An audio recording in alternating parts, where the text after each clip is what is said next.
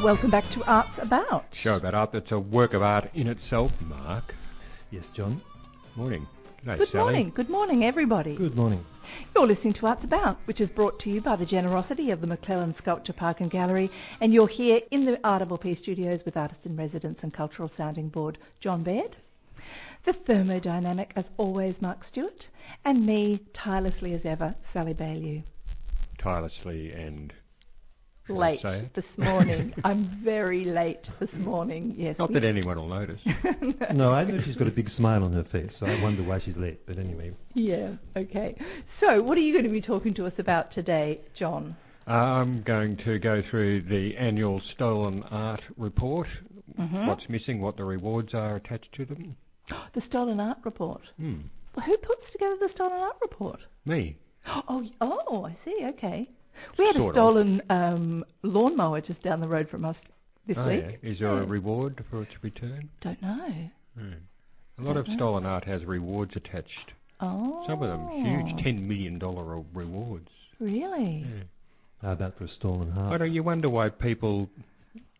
Well, the reward for a stolen heart is love, isn't it? Oh.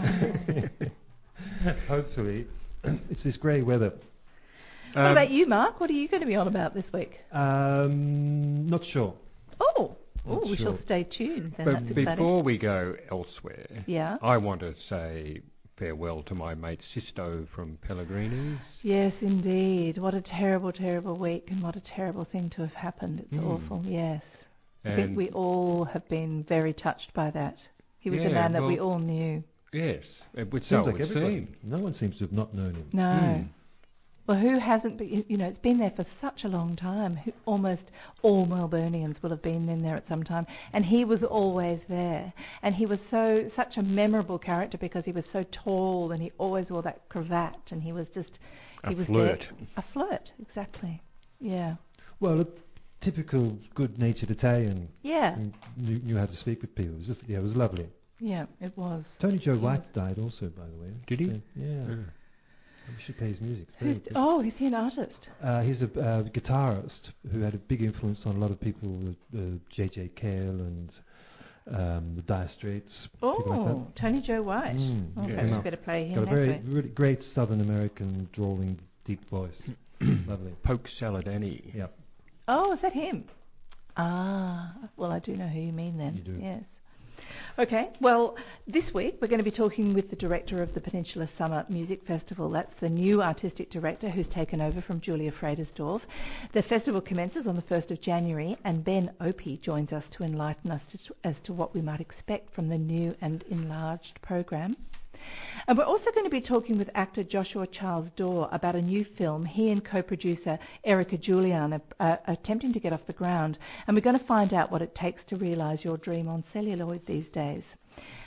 But first, I wanted to play you a track I have found, which is from a singer-songwriter Baxter Dury, who was son of Ian, and this is Cocaine Man. For the 12th year, the Peninsula Summer Music Festival is going to bring us another summer of extraordinary music.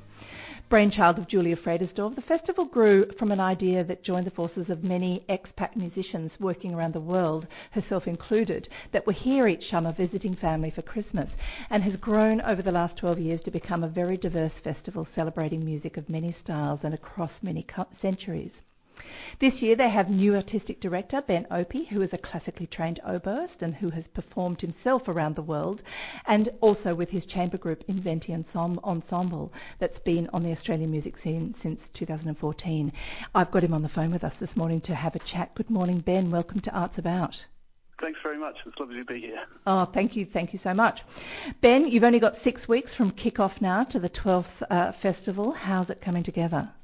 It's coming together beautifully. We've put together an amazing program, um, if I do say so myself. It's it's sort of started as a, um, as, as you were saying, a classical music festival, early classical music festival, which is quite a niche. And the way that it's grown, I think, has just been very, very exciting to get to a point where we can um, have a festival that includes something like uh, the event that we're having at the Whistlewood Gallery, Susan McCulloch's Whistlewood Gallery, where there's a collaboration between an Indigenous singer-songwriter from the Marlinja country in the Northern Territory, as well as visual artists from Baluk Arts, the um, artist residency on the peninsula, mm-hmm. and then presented in the Whistlewood Gallery, things like that are what get re- get me really excited about music. And then on top of that, having being able to invite someone like the Haydn Ensemble down from Sydney to perform three different concerts with Sara Macliver, it's just very exciting to, to, to be seeing all of these different sorts of things happening on the peninsula. It absolutely is. Um, and this year's festival has made a big leap, both in time, it's expanded, but also its locations. As you mentioned, we've got Whistlewood, but there's also the Hot Springs and also a venue in the Yarra Valley. That's right. Yeah. Why um, the expansion so far? the Peninsula Festival in the Yarra Valley. Yeah. That's right. Um, part of the reason behind that, particularly the, the Coombe Estate uh, Yarra Valley one, um, we just with the artists that are coming. So Sara Macliver is one of the people who's based in Perth, but is an internationally renowned uh, soprano, and we thought it's it's almost a shame. It's, it's wonderful to have such great music on the peninsula for the festival, but it's almost a shame that they don't get to have more performances in Victoria when they come. So mm. we wanted to explore the idea of just finding a few more venues and a few more opportunities for them to perform while they're here, so that more of Victoria can can experience this beautiful music. Absolutely, but uh, it's still badged as the Peninsula Summer Music Festival, isn't it? Yes, that's right. Yep. Yeah, great. How would you describe the style of the festival now? I mean, a, a, as we alluded to a little earlier, it's, it's begun from a sort of a chamber music. Um, uh, yes, and perhaps even more so. I think um, diverse and eclectic, perhaps. Mm-hmm. Yeah, um, certainly is. I think because we're including also some jazz, and um, in the last couple of years there's been some world music influence as well, and there's kids shows too. So I think it's sort of grown from um, this this niche chamber music festival into something more like a, a music festival standalone, rather, rather than kind of boxing it into a particular category. Yes, absolutely. Um, you're going to be playing, of course. Now you're you're an oboist, and you're yes. um, remind me the name of your um, your ensemble. Inventi, was that correct? Inventi, that's right. So Inventi are performing um, as part of the kids festival, the mini festival that we're having um, at the kids carnival. So we do a a little Carnival of the Animals, where um, we actually create musical instruments with the children, so they get to make their own instrument and take it home with them, and they also get to perform in the in the performance as part of the performance. We, we as Inventi Ensemble, what we do sort of throughout the year is these kids workshops that we do, we really want it to be a memorable experience and give them something to take home with them. That we found that just in our discussions of what kids' music is for us, whenever we thought about what music was when we were kids, the ones that really stuck were the ones where you actually got to be involved in the music making as well. Mm, yeah, it's very yeah. inspirational. And so young, there's that one, and then we are also presenting um, Mozart's Church Sonatas, which is a bit of a strange lineup of instruments. So it's flute, oboe, two violins, cello, and organ. So Mozart wrote these works um, for that particular lineup of instruments, and we've got these amazing players, Peter Clark and Jessica Oddie from. Um, they've actually been travelling all around the world for the last few years, and luckily we pinned them down for uh, the festival. And then Peter de Jager is going to be playing the organ. He was one of the finalists for the international piano competition mm-hmm. last year, I think. And then myself and Melissa, who are the co-artistic directors of the of the festival, and then welcoming a cellist all the way from Manchester. So, like you were saying before, I think one of the great things about this festival is that it's on at a time of the year where people who have been travelling all around the world might be back in Australia and just want the chance to perform more music. Yes, quite. And it's also at yeah. a time of the year when every, uh, lots of people are on holidays and have the time to kind of uh, try out a few new things. That's right. And relax. Yep. Speaking some... of new things, I think mm-hmm. um, you mentioned it before the Peninsula Hot Springs. That's another yes. new partnership that um, that we've established, and I think it's a really special one, and it seems to be a really wonderful match. The hot springs have this real dedication to community, to the peninsula, and to the land that they're on as well, and to creating an atmosphere for people um, to really relax and to. Um, and I, and I, think so people, bringing sorry, people, live classical music to that is going to be a really special event. So we have three different things happening uh, at the Hot Springs. Four different things actually. Three little special events where we have solo artists going down. So Jessica Oddie, who I mentioned before, will be roaming around all of the Peninsula Hot Springs while people are bathing, playing solo violin. And I was only talking to her a couple of days ago about the program that she'll be presenting, and I just think it's going to be absolutely amazing. She's such a talented violinist and such a, a sensitive programmer. You know, she really thinks about the audience that she's going to be with and how she can make that the most special experience for them as possible. So, so and you then we won't have be, you won't be, Endine, sorry. who's a uh, clarinet player who, in the last few years, um, she's a multi-talented artist, but this um, this event that she'll be creating is almost like a sound world that people will be able to enter into at the hot springs again.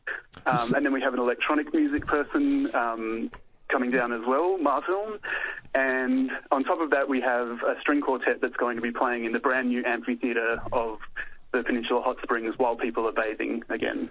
Ben, hi, my name's Mark. Um, I just have a Hi, question. You, you you won't be playing Haydn's water music at the Hot Springs. well, uh, you never know. We we have been carefully uh, carefully picking the um, the repertoire, Right. so And- um, and I might put that to the string quartet. That's a good idea. And can you tell me what is Ravel's blues? What, what is that exactly? Ravel's Blues. Um, so Kristian Chong, uh, who is a, a beautiful pianist who's been he's based in Melbourne. He's and also a presenter on the ABC, for many no? many years. He'll be playing with Sophie Rowell, who's the associate concertmaster of the Melbourne Symphony Orchestra, Mm-hmm. and both of them are actually old friends of mine from but when I was based in Adelaide. Um, and it's wonderful to bring them into the festival. I've seen them play many times over the years, and they'll be playing. Um, yeah, a, a piece by Ravel, who the the middle movement, I think it is, um, is his blues movement. Um, so Of- of it should be something very very special. Kristian Chong is also a presenter on the ABC, is he not? Yes, that's right. Yes, he's quite good. He's got a lovely voice. Yes. Okay, I, listen, I saw uh, last year or the year before um, um, a concert of uh, Philip Glass at the Flinders um, Church. Was that last St. year? or the year before? St John's, sorry, St John's. Yes. It was a lovely uh, um, experience. It was with an Italian uh, chamber group, was it not? Do you know? Mhm. Yeah. Are, are you not bringing any more Philip Glass? No, no. Not this year. We, we are getting the. There is some um, new music happening. Blair Harris, who's a formidable cellist who's been playing with the Australian String Quartet for the last few months, um, while Sharon Draper's on maternity leave. He's going to be coming down and playing at LG Park, um, playing a solo cello recital. And the brief for him, when I was thinking about LG Park and what a beautiful space it is, and again the Australian work, artworks that are hung there, I thought, you know, it'd be great if we could have this beautiful mix of um, of new music, new Australian music, but then also some new uh, European music as well. So he's come up with a beautiful program that, again, I mean, I've been really careful with all of the events to try and make sure that the environment that, a peop that people are in, that the music is, is chosen specifically for that. Right. Yeah, it's a good idea. Yes, it's one. it's And just one last question: the um, the oboe was it, it was originally a Middle Eastern instrument. Is that correct? You know Yeah, the there's a few. There's a few different threads. I think the Shanai was um, one of the ones that it goes back to, which um, was yeah has has a much much harder reed than what we have on on the modern instruments. So the whole thing was just a whole lot louder as well. Right, okay. Um, yeah, it does go back to the Middle East. There are some yeah African instruments that have similar sorts of qualities as well. Right. But um, over the years, um, yeah, we've sort of honed Refined it it, down and, yeah. and turned it into um, a much softer and more delicate instrument. Yes, it is a beautiful instrument. I look forward to hearing it. Yes, I, it's one of my favourites too. It's very mm. sinuous and mm. kind of Yes. sensual, isn't it? Yes. Beautiful. Uh, now, you've expa- as well as expanding the, the program geographically, you have also done so time-wise. I think you've added a few days to the festival this year. Yeah, um, we, we always have tried, as far as I know, the festival has always tried to encompass the first two weekends um, of the year. Sometimes that's worked worked out and sometimes it hasn't. And then this year, it sort of worked out that the two weekends fell that it meant that it would be a 13-day festival. And then on top of that, we just kept on coming up with exciting ideas and, and wanting to do things like the final event is a free event um, down at Pelican Park in Hastings, where people can just come and hear um, music outdoors. And I think with things like that, and, and with a lot of the events in the festival, it was a very organic process of just saying yes, and the whole time thinking, I just think people people want this music as, as, far as we can see, and from what people have been saying, they want to hear more music down on the peninsula at that time of year. So if we can give it to them, why not? Absolutely. Well, all power to you. It is it's a wonderful thing, and it's growing into a really looked forward to uh, moment in the calendar. So the, the, Peninsula Summer Music Festival runs from the 1st to the 13th of January. Uh, across a load of venues here, there, and everywhere, also including one out at Yarra, um, the Yarra Valley. You can go and find out a little bit about and find out what pieces are playing where by going onto their website, which is the uh, peninsulafestival.com.au. I will, of course, put a link on our Facebook page to make it easier for people to find. Thank you so much for talking to us today, Ben Opie. It sounds like you've done a great job this year, and uh, we look forward to hearing some of it in the new My year. Pleasure. Great. Thanks, Thanks for talking to us. Bye. Bye. We're going to play a few messages from our sponsors, and coming up after that, Joshua Dawe is going to be talking to us about his new film, Loren. Joshua Charles Dawe is producing and performing in a short film about a scary subject. It's a moral dilemma that plays out again and again in the real world, where backstories of perpetrators muddy the view we have of justice. An actor, writer and producer, Joshua has created a story in which the protagonist wakes from a dream that links to a traumatic event in his life that he has repressed and that which begins to stir violence within him. Joshua, welcome to Arts About. Thank you for having me. Nice to be here. It's a great pleasure. Uh, Joshua, the central character in your film, uh, he has a sort of a scary uh, persona. Why should we care about Ethan? I think for, for me as the creator and, and, and Liam, the writer, we wanted to bend that genre a little bit on its head. Um, if you were to play out, you know, that sort of character from the standard hallmarks of what would lead them to do these things, you don't, you find it very hard to make a connection to that, to that person. You know, they're doing all of these things earlier in life that we didn't do. But because his memories were repressed, he's lived a life just like you and I. He's nice, he lives in the burbs, he knows his neighbours, and then it hits him way later in life. So he's able to see what's happening at the same time it's happening, but powerless to stop it. Can you give us a little synopsis of, of this film uh, called Loren? So um, it's a man is struggling to deal with um, the events of his past, and he is looking to absolve himself from his sins, and his absolution is Loren. And Loren is a is a character. Yes. So Loren is the she's as big a part of the film as Ethan is. Um, and without giving too much away, because there is quite a, you know, sort of does go on a quite spoiler a, alert, bit of a twist. yeah.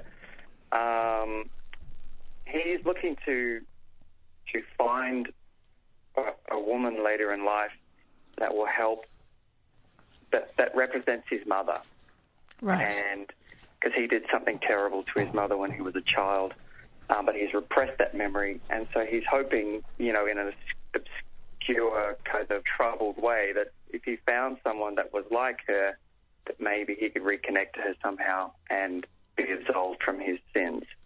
And that comes in the form of a woman called Loren, but it takes another turn. Okay, so you're you're trying to create. You, you've got this screenplay that you then want to actually turn into a film, and the first process for that is that you're going to make a short film. Is that correct?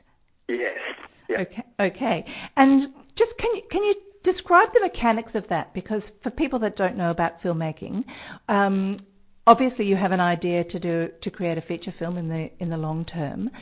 Uh, is the, how how does this work as a stepping stone? Um, so the short of it is, um, you you put something together like this on your own back. Uh, we have a crowdfunding campaign as well, just to sort of, you know, help us out as much as we can. But for the most part, it, it falls to me, being a, I'm the driving force behind it and, and sort of the creator.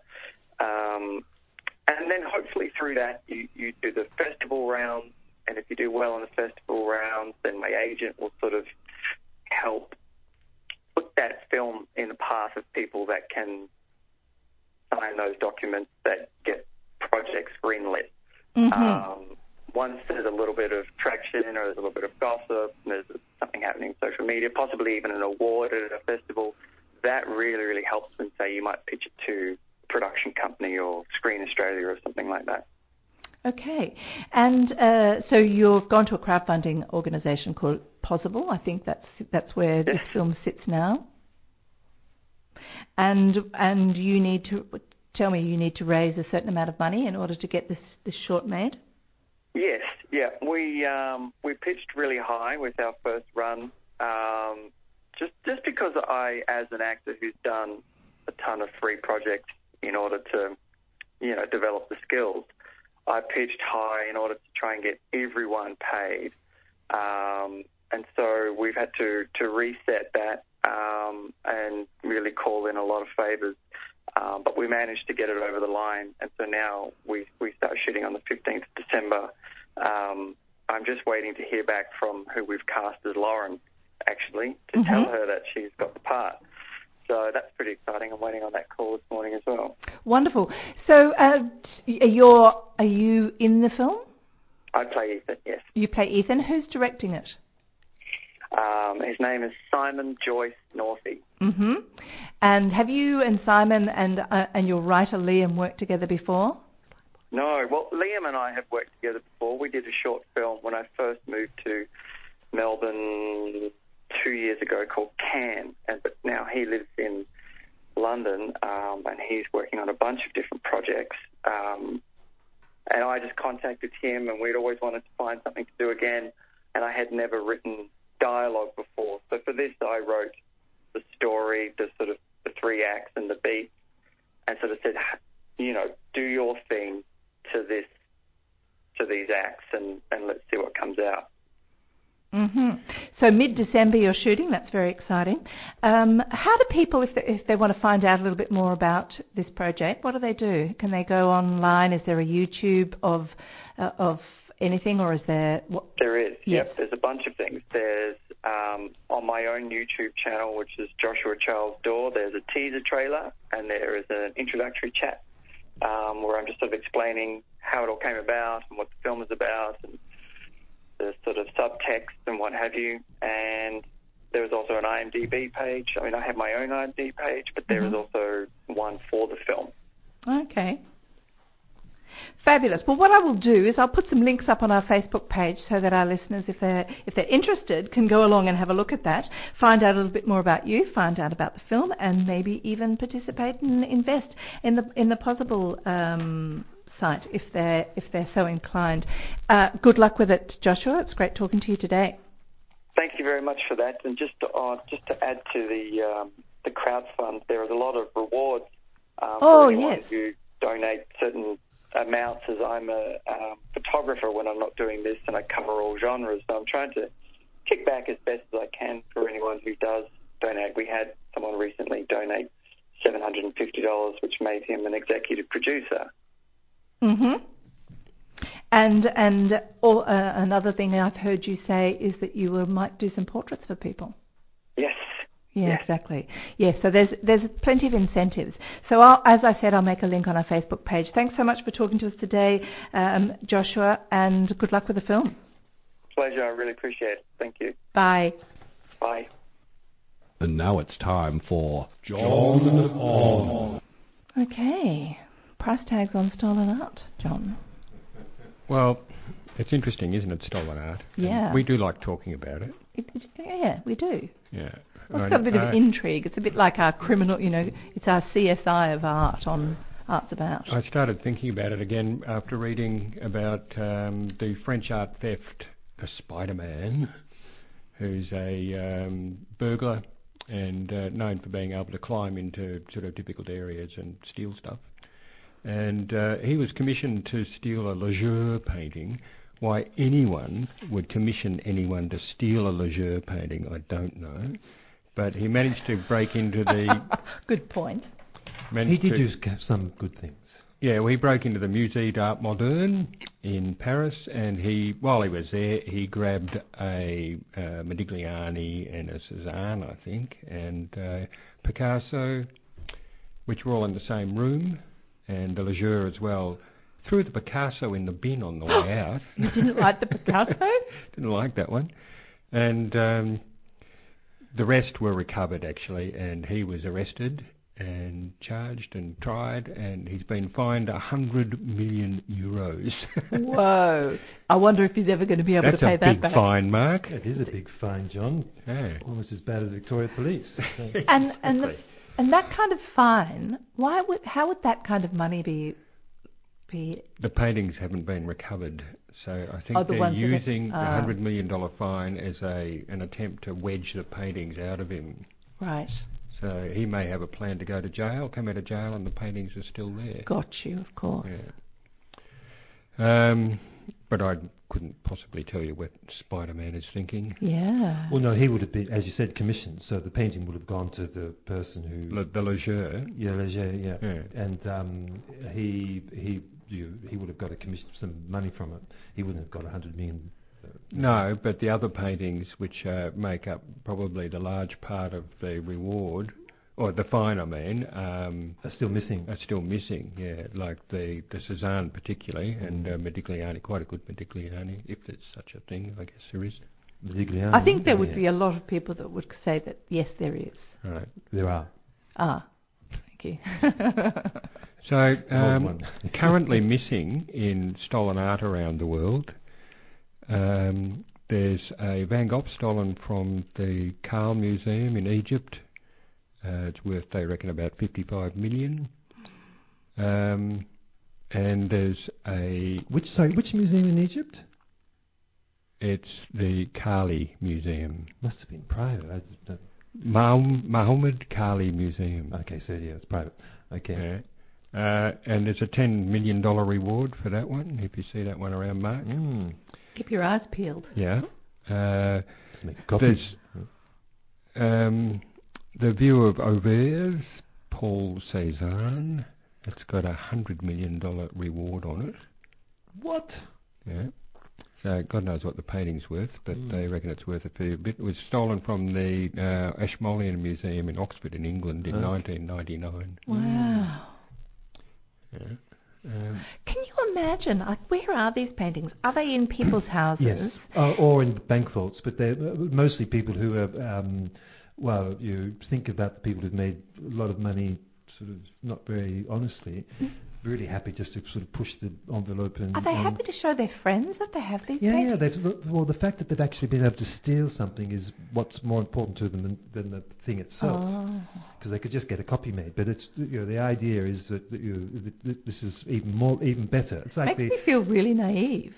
Well we are, but it's like they you know they they'll spend 145 million on a on a painting, not so much because of the painting, but because they've spent 145 million. on the swing tag. The swing tag, yeah. And So the, the thieving is in the same area of excitement for people who you know, a bit bored and By a long shot, Mm. paintings stolen from the Gardner Museum in America during that art theft, uh, the notorious art theft, Yes. including a Vermeer and a Van Eyck and Mhm. a um, Rembrandt, uh, all of which are attracting $10 million rewards. Uh, it's quite a lot. 10 million is a big reward. So, Mark, we've got some work to do. I reckon we ought to get out there and start hunting around, see where these pictures are. We'll start with Will and Sally's place. It might be, Could be hiding in a cupboard somewhere there. Yeah, you never know. Yeah. Well, you know that Will and Gabe, the notorious Will and Gabe, did a wonderful uh, art heist story about the Gardner Museum. in Yes, fact. yeah. Might play that again over summer. Yeah, it's a, it it is an amazing story. Yeah. And, Well, you should uh, just look in the- all art theft stories, successful art theft stories, are amazing for the same reason, which is the ease with which these things were stolen. Mm. You know, the Gardner, it was a, it was shockingly simple for these men. There were no guards inside the building. There was a couple parading outside the building. Uh, the, th- the thieves were able to just simply wait inside until the museum shut, get the paintings they wanted, and nick out the back door Mm. No, look, I, with a I- Vermeer. yes, no, it's, no less. Yeah. It's like when people come to Australia and, and see everybody's houses that are open. You know, Oh, yeah. unlocked houses for a lot of French people. It's just insane. Right. And it's, um, you know, I, I don't know if you've been to America, you realize that people actually, you know, especially in the north, they they just leave their cars open, their houses open. There's no, there's there's very little theft. Although we, you and I, did go to Chez Rothschild and found the place open That's- and uninhabited. Well, it's true. But also in Arles, I went into the uh, the Musée Arleton, it's called in in, Ar- in Arles, and they had a little Roman head in marble, this big, Mm. You know, big That's- as my that's hand. about five But- but, centimetres, No, about right? 17 centimetres Right. tall. Beautiful thing. I could have picked it up and put it in my pocket. Right. And uh, the person I was with said, "Go on, do it," and I couldn't do it. But Well, it Little Stone is interesting because the biggest art theft that's going on at the moment around the world is uh, within the Syrian conflict. Mm. Oh, Um, oh, yeah. There are people who are going to Syria and um, stealing objects um, during the conflict because they're getting away with it during Yeah. the conflict. They're risking a lot to go and do it, but they are stealing some of the most valuable stuff in the world. And they, you know, the, um, the they've now in various countries around the world they've trained dogs to be able to smell antiquities. Mm. Really? Yeah. Dogs Yeah. amazing. They aren't. Who would have thought that there was a, a specific smell. aroma yes, Well, that you could yeah. identify? Yeah, but in, in Carrara, they, they, uh, there's a whole industry of making old um, mar- uh, Roman marble sculptures. You know, Fakes. Fakes. Yeah. And they use a lot of coffee and a lot Yeah. of dirt, and uh, you know, That's they my other whip them out. favourite subject, of course. Oh, yeah, fakes. the fakes are really Stolen good. art and fakes. You know. Good. I can remember watching um, a bunch of New Guinean guys um, pissing into buckets, essentially, and then they'd take the buckets out into the behind where they were living and pour it into a big ditch in the ground, which was full of wooden carvings that they were aging oh, the. Yeah, of course. Mm. It's, well, the, the Romans used to use uh, slaves as um, and in big vats of of pee uh, to take all the stains out of all the clothes. Really? That's how they used to do it. Is have huge vats. Wouldn't it all end up with a one big piss stain? Well, no, they in urine takes away all the most probably mostly blood. I don't know, Right. you know, and, and urine actually takes out Right. the oh. stain. Does then it? they'd have to wash them So again. of just course, the John. black of the tu- back of the tunic they'd have Yeah, to wash. exactly. Is that it, John? yeah.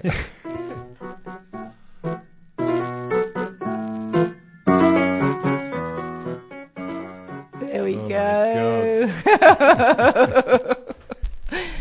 So, Mark?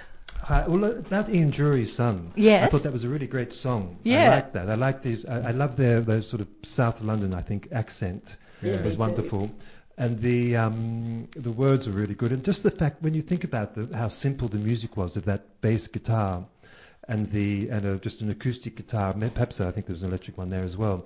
So simple with a little drum beat behind, and, and it made me think, you know, the the guts of, of a you know, the, it's catgut basically Right. turned into a string, and the fact that it's, you know, you're just touching that string to make these amazing sounds. And what is it exactly that touches us? You know, in Mm, those the heart- vibrations The vibrations. the vibrations. Yes, and it, it, it's um, quite amazing.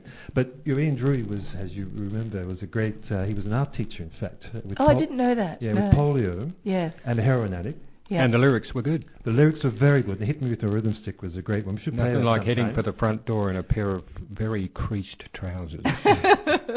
yes. Well, his son find- Baxter is uh, apparently a rather badly behaved young man, but uh, quite a That's his musician. father. Yeah. no, very good. I like that.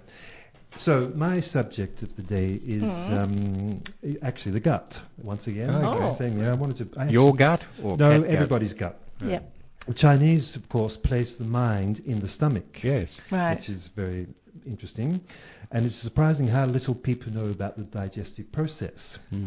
We have 50 trillion plus microbes that reside in our stom- in our gut, and a thousand or so species of bacteria and other microbes comprising our microbiome are the stars of our digestive system and display a richer diversity than any rainforest. You're just carrying it Now around you- in your gut. That, if you said biome, I've often wondered how it was pronounced. Is, it, is that a French word? Because it looks to me as if it was. Probably- it might be. Probably, Maybe it's yeah, Latin. It's microbiome, yeah, it's a biomass. Yeah. I mean, Yeah. it's just a microbiomass. Um, of course, yeah. But um, so they're the stars of our digestive system, and you've got, you're carrying a you're Yep, more they're at the work rainforest. as we speak. Yes, but to have a completely effortless, entirely satisfying, and perfectly formed bowel movement is a rare thing. Is it? Apparently, Sally, almost half of the female adult population suffer from constipation. Ah, This includes transvestites. Men tend to be fast and fruity, women to be slow and sluggish. The golden rule, according to Dr. Michael One Mosley, wonders where Mark gets his information. know. you know. Well, John, I'm about to to tell the you. confuse library reading would be extraordinary, wouldn't it? I'm about to tell you, John. Yeah, okay. Um, as you know, I read the Weekend Australian assiduously, and the review section, Right. um, Christopher Allen was talking about the Rome exhibition on in camera, which I didn't want to bore you with, okay. which I would love to have seen. yeah, sounds Uh, fabulous. but uh, what could be, I don't know, maybe his wife, a woman called Tyria Allen, you never know if it's his wife or not, she uh, has reviewed three books. Um, Mike, Dr. Michael Mosley's uh, The Clever Gut Diet. I Yeah. don't know whether he's Oliver Mos- Mosley's Yeah, yeah, yeah. son. Could yeah, be. yeah. It's yeah. a well-known book, that one. Black shirts and things. Oh, it's a well-known. He's well-known. Yeah. The Happy Bowel uh, by some Michael Levitz. Yeah. And Midas Dekkers, a Dutch guy, of course, The Story of Shit. Right. Okay, so that's what where it comes from, John. Right. Um, so doc, uh, Dr. Mosley says, when you go to the bathroom to open your bowel, is it a response to an irresistible urge to go at that instant? If so, good. Otherwise, don't bother. No fretting and straining. Just let your parasympathetic nervous system do its job. Right. Yeah, Okay. one Now- assumes that there's a toilet nearby at all times, you know. well, this so is the, just uh, John. Exactly, that's the point he makes. He says that what people do is they force themselves to, to, to do their bowel movements before they travel, before they do things, Yeah. and they strain and they and they create problems. that's for what my mum said to do. Exactly. Everyone's mum Yeah. said to do that. Well, listen. Um, so before I get censored, I Mm-hmm. just want to say this: uh, what Michael Decker's. You're says just going to say what you're going to be censored for before Exactly. you get censored. yeah, you just get it quickly. What we call the environment is nothing but the excretion of plants and animals. Okay, it's very interesting, and speaks of their merits from humble, stable manure. Now you'll have to say that again. What we call the environment is Right. nothing but the excretion Yeah. of plants and animals. Okay, Right. that's the environment. That's Well, that- what we This is all about the second law of thermodynamics, also, Right. by the way, um, and speaks to the merits, the, their merits, from humble stable manure to guano per, bird poo from Yeah. Peru, Peru, Yep. to the shit of all shits, ambergris from the constipated sperm. That we're always Well, on the lookout for. uh, absolutely worth upwards of twenty-five thousand dollars a kilogram to the perfume industry. Right. If only our poo had half his value. It's almost worth as much as stolen art. Well, that's But, exactly, but John. ambergris is not poo, is it? It's- Isn't Well, it? they- Is, doesn't it? Isn't it coughed up or something? No, that is it. That- He's he's saying it's from the const- it's constipation, but they say it's actually just um, uh, like a, a kidney stone or something. It's a, oh, right. yeah, it's not. They're not exactly sure, but Yeah, they do. okay. It, it is an excretion that comes from Gosh, somewhere. yes, okay. Um, I think I'll stop there. There wasn't any in the Excretion dead whale. there was a dead whale down at um, Going matter. no down at uh, Sorrento last summer. Yeah. No amber. uh, What's it called? Amber green. No amber green there. No, they uh, normally. I went and had a look. Yeah, no, Did you? it floats up by itself. I thought I'd found some at Ricketts Point. Yes, I yeah, you remember just you had a big saying. I know. stinking lump of something else. It else. was a jellyfish, the poor thing. Oh, Yeah, was but a big round one looks so much like ambergris. I was uh, you know, trying to see too much, but no. Oh, that's a shame. Do you know you're not allowed to remove whale bones from a beach? I did know that. It's Well, a you're- serious fine, isn't it? And you're not allowed to remove ambergris from the beach either. Aren't you? No, so don't tell No. me. How much is the fine? Say that it was. Well, exactly. What said that it just spontaneously appeared in your Well, no, the so that- basket or something? Yeah, well, no, so that Victoria Parks and whatever they're called can pick Oh. it up and sell it themselves. No, it's not quite the thing, but it's, uh, it is illegal. Don't tell anyone. Right. But uh, I've lots of people have been behaving illegally down at Sorrento where that whale was on the beach because there's no bones left. Mm. And uh, I can't imagine that the tides washed them all away. Some of the spinal bones were quite large. Mm. And rib bones, which washed around in the shallows for a while, they're all missing too. They're Oh, all good. gone. there. Did you ever see that documentary? Wasn't me. I'm glad to hear it. when the whale, the baby whale, gets ki- the killer whales eat its liver and leave the rest of it, and it sinks to the bottom of the ocean floor. And there's just over six months a feast of crabs Yeah, and yeah. fish and everything Of just feasting on this poor baby whale. Not all whales die by having their livers eaten by orcas. N- no. Some have die of other things. Well, this one was. It was the documentary showed Right. them, showed the mother trying to defend it, and the orcas Yeah. just getting in there, and all they go for is the liver. And the tongue. Hey, remember Wings? Yes, Paul McCartney. Yeah. Oh, you're not going to play some, are you? There's one good song. This is a good song, I reckon. It's called Love is Strange. Yeah, there was another one. This is with Linda. I guess so. It's Wings. So, um, Yeah. I, my mother, who's 90 years old, is in Want a, slip your headphones on, mate? is sorry, is in an old people's home, um, in in Brighton. p- Pretty expensive, very very sad um, experience it is to see how you, how a woman who lived in a lovely big house on Beach Road, a quiet corner, and magnificent views, is now in this tiny room, um, uh, waiting to die, basically. Yeah, on the other hand, we went and saw Alfie, who uh, we did. seems in quite nice circumstances. He's got a huge television in front of him that he can watch the Grand Prix over and over Yeah, again. but Alfie's a different he can reach the chocolate in the drawer. He's 74. He might have uh, what is Oh, it, yeah. Huntington's. Yeah. It's a a horrible. Yeah, I he's mean, not ancient. No. Whereas if when you're 90 and you're, you're in perfect health, except losing your mind a little bit. Can I remind everybody that mo- our listeners don't know these people? Well, I said my well, that- mother- We don't want to name them necessarily. No, of course we no, don't. I'm, I'm talking about my mother in relation to just being old and um, what what it is to look forward to that and how you know how we apparently 40% of people in old people's homes uh, are un, don't receive a visit. Forty percent.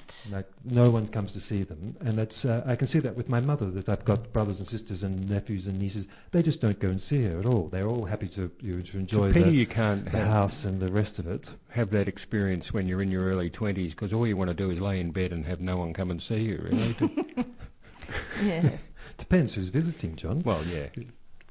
Uh, look, I just I'm, it's just something which is it, it saddens me enormously just to see how you know, and I wonder what you know, what is the future. Apparently, robots are going to be very good for old people in the future. Yeah, Yeah. dogs are good, you know, they can But you can't have dogs in old sniff people's homes. antiquities and they can cheer old people up. They can smell cancer. Cats can apparently, or can dogs too? Well, cats can't. They just make you think they can by giving you that disease. Well, I had a very good toxoplasma True, yes. toxoplasma gondii, John. Yeah. It's uh, which was the ba- guts again today. But my um, when Catty, my second wife, was dying of cancer, our American Burmese cat Lulu used to sit on her s- stomach, Mm. and um, really. You could see she was trying to sort of bring it out of her, but it got to the stage where Catty said, oh, "I can't take it any longer. It's too much. Mm. It's too much." Because she realised that she was just concentrating on that. It was very. It's a whole interesting to see. different world that dogs live in, isn't it? Completely. You know, they uh, they can smell stuff that we'd never be able to smell. Obviously, I Mm. got um, I got sniffed by a dog in Italy with my brother Andrew, and it, the dog went a little bit kind of got very interested in my brother Andrew's bag, and uh, we got searched for drugs. Imagine. And, Hell. Uh, it- but it was actually um, some handmade yogurt that Andrew had in his bag. it had been there for far too long, apparently. this dog, drugged, highly trained, skilled animal Food. dog sniffer. Goodness me. Yes. Well, that's it. Oh, okay. Well, there we are. Um, in that case, Speak for yourself. it's time for the news.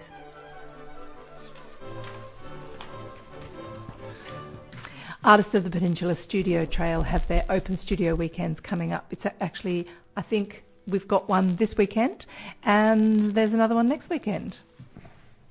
Uh, Linden New Arts have their annual postcard show opening at the newly renovated gallery space in St Kilda. I hope they did a good job. Has anyone seen it? No, I haven't seen It's it a yet. beautiful so- building. Yes, it is. Uh, that's Friday the 23rd of November until Sunday the 10th of February. Yeah, so there's time over summer to get up there and have a look, which I Mm. guess we should do. And in fact, actually, I have a feeling that I may even be talking with Melinda Martin next week on the program. Mm, okay.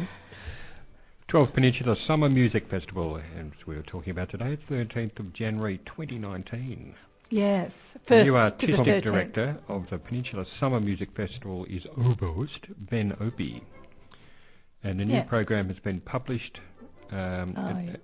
Don't worry about that. Yep. I've, I've gone on and on and on a Yeah. bit, but I guess we discussed that today with Ben.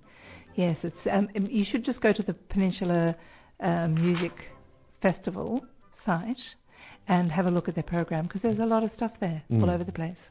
Uh, Christmas at the Studio in Hastings returns on the 23rd and 24th of November at 200 Marine Parade Hastings, featuring the work of artists Lisa Warrington, Julie Hamilton, Megan Greenwood, oh, there's one man, and Stephen Morris. Yes, uh, yes, that's right. Know We- any of these people? yes, we had I Megan know Greenwood the on. names. We had Megan Greenwood on the show last year, I think. She's a silversmith who Okay. I think she was in Mount Martha originally uh, when we spoke to her, but she's obviously joined the studio over there at Hastings. Hmm. I don't know where the Christmas at the studio is returning from.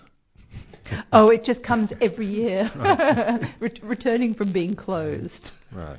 Yes. Um, if you are interested in contributing towards the making of Loren, this film we talked about today with one of its actors, Joshua Dawe, have a look at our Facebook page for You links. know, he said that uh, the character in the film is um, in a situation where he's he can see what's happening, but he can't do anything about it. hmm Well, that's true of the audience as well, isn't it? Yes, it is, absolutely. I Mm. wonder how they're going to reconcile that. Yeah, I wonder. Don't ask him. No. okay. Now, two Mornington Peninsula artists have teamed up to bring you a pop-up gallery shop at Mornington Flinders Red Road in Red Hill, opening on the 23rd of November. Sandy Faulkner, who is a potter, and Katrina Newman, a contemporary gold and silver smith, um, will be available each day for over two weeks to talk about the work and obviously sell you some of their stuff. Um, I'm going to have a word with uh, Katrina Newman next week on the program. Is Sandy Faulkner one of your Faulkners? No, I don't know her. No. No. So, everybody, if you've just tuned in, you've missed Arts About. But you can hear the repeat on Wednesdays at 12. Arts About is available on air, streaming from the station website or the RPP phone app. And we also have a podcast of the show on a Whooshkaa podcast address that you can find by checking into our Facebook page. We'll be on again same time next week, which is 11am on Sundays. And remember, everybody, we may not know everything about art. But we're looking for a Vermeer. Hmm. Yeah, I think- 100 million. Yeah, I'm getting my magnifying glass out.